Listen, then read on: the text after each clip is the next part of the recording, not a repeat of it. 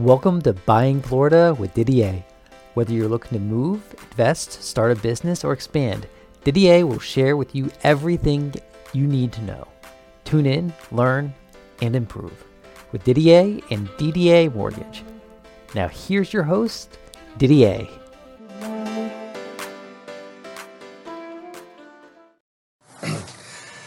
Didier buying Florida. I'm Didier with DDA Mortgage, and we're going to talk about LP and DU and get a little bit more detail. That's called the loan prospector or desktop underwriting. And you're saying, well, is this a good, really topic to talk about? Absolutely incredible. Let's go into it.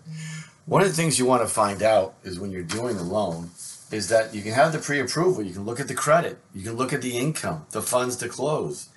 And I've got to tell you that that's all great. Like I looked at one loan and I did a pre-approval letter and everything was beautiful on it. I mean, not really. The credit scores were fine, income was good, and the funds it was all there. It's all three. It wasn't like I was getting two out of three. I had three out of three. I ran the loan Friday night and it just wouldn't approve. And so I tried several times and it just didn't like it. So then I, I, I texted my, my processor. I said, Can you look at this? Maybe I'm missing something. So she went ahead and tried the same thing.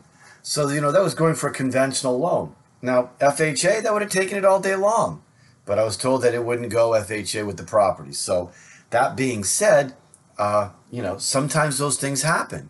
And you really want to stay on top of your game. A lot of people I hear when you go through processing and things are going, you know, they wait like two, three, four weeks before they get submitted and find out you have a problem. I'm letting everybody know uh, listing agents, buyers agents, borrowers, sellers, that when you take a loan application, that originator should be able to DU or LP that loan up front so you don't have any surprises and that you know. Like, for example, you know, before the escrow deposit was going today, which is Monday, I had it done. I, I couldn't do it. So they know. You know what I mean? And that's the things that you have to look at and to stay on top of the game instead of people spending money for home inspections and appraisals and all those things. You really want to have your game on for the borrower and everybody else involved as well. So let's go further into this. Uh, what does that mean? When we take a loan application, we pull the credit, and of course, we don't have the supporting documents. We have what your income is, and uh, what who you bank with, your assets. So we put it all in there, and we run it through the system. So when you have a DU or an LP approval, that means that the government's buying your loan. It's just that you have to supply, uh, su- support, uh, provide the supporting documents. So if we say you make X amount of dollars, well, we want to see the tax returns, the W twos, and the pay stubs to reflect that. You say you got so much money in the bank, we want to see bank statements that show that, no deposits that we can't trace or do anything with that we know it's been there and stable and secure, and your credit. So you're really on your way. So those are really important to have as the DUs and LPs, and it just prevents for that fluke when you don't get that loan approved.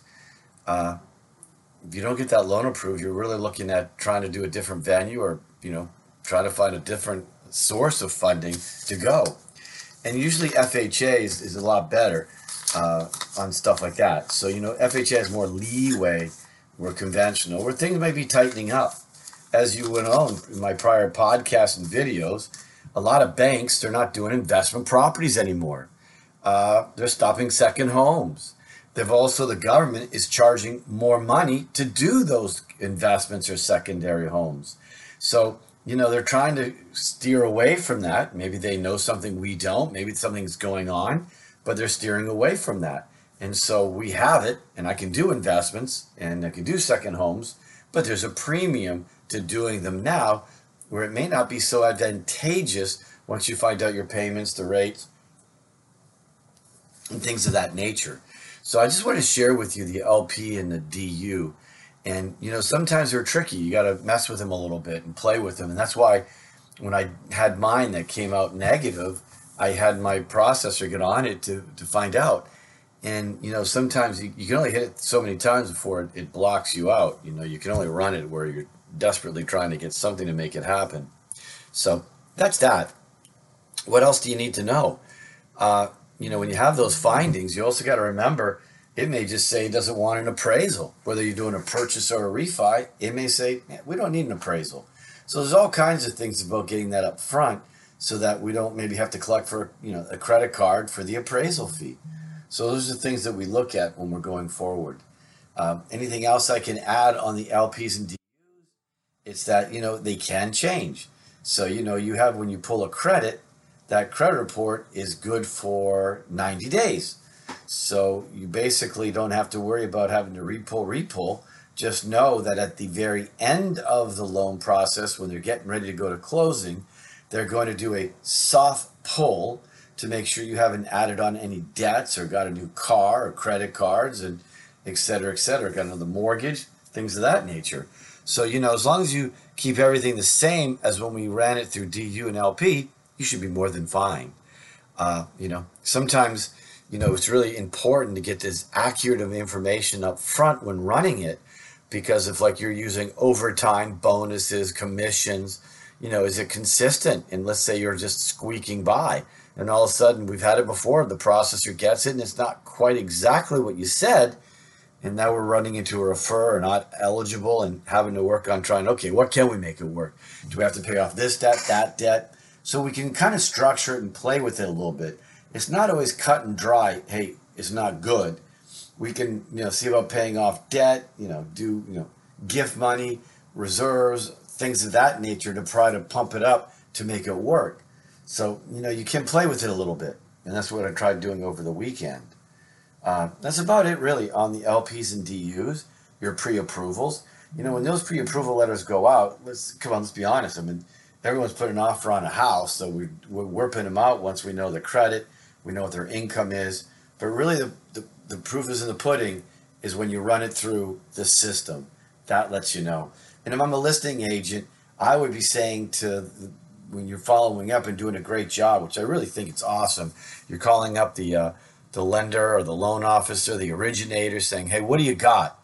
What are the things you just really want to tell them? Is hey, have you run it through DU or LP? Really important one. Have you done it? So that says a lot because then you really you have your game on so much that they're looking at you saying, uh, "Well, no, I haven't. Well, when are you going to do it?" Well, I can get it done for you today. Okay, great. Let me know. So those are the things you want to do. That's a really, you know, because I get phone calls. Today's Monday. I know this video podcast goes on Thursday. I'm doing this Monday, but like I'm going to get calls all day from all the pre-approvals. What do you know? What do you have?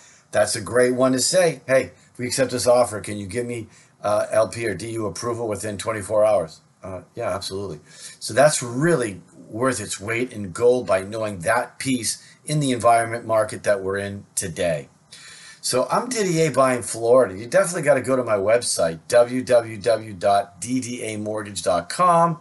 Go over to my videos. You like the video, find the blog. The blog is awesome. It's just a little bit more detail, trying to educate you, let you learn, let you know about mortgages, and letting my 34 years of experience come right through here so you can uh, be ahead of the curve. So I'm Didier. I'm wishing you a wonderful week. And if you have any questions, go to the website, email me, text me, call me. I'm always here for you. So I'm wishing you a great day and, and thanks for tuning in again. I appreciate it. We hope you enjoyed this episode of Buying Florida with your host, Didier.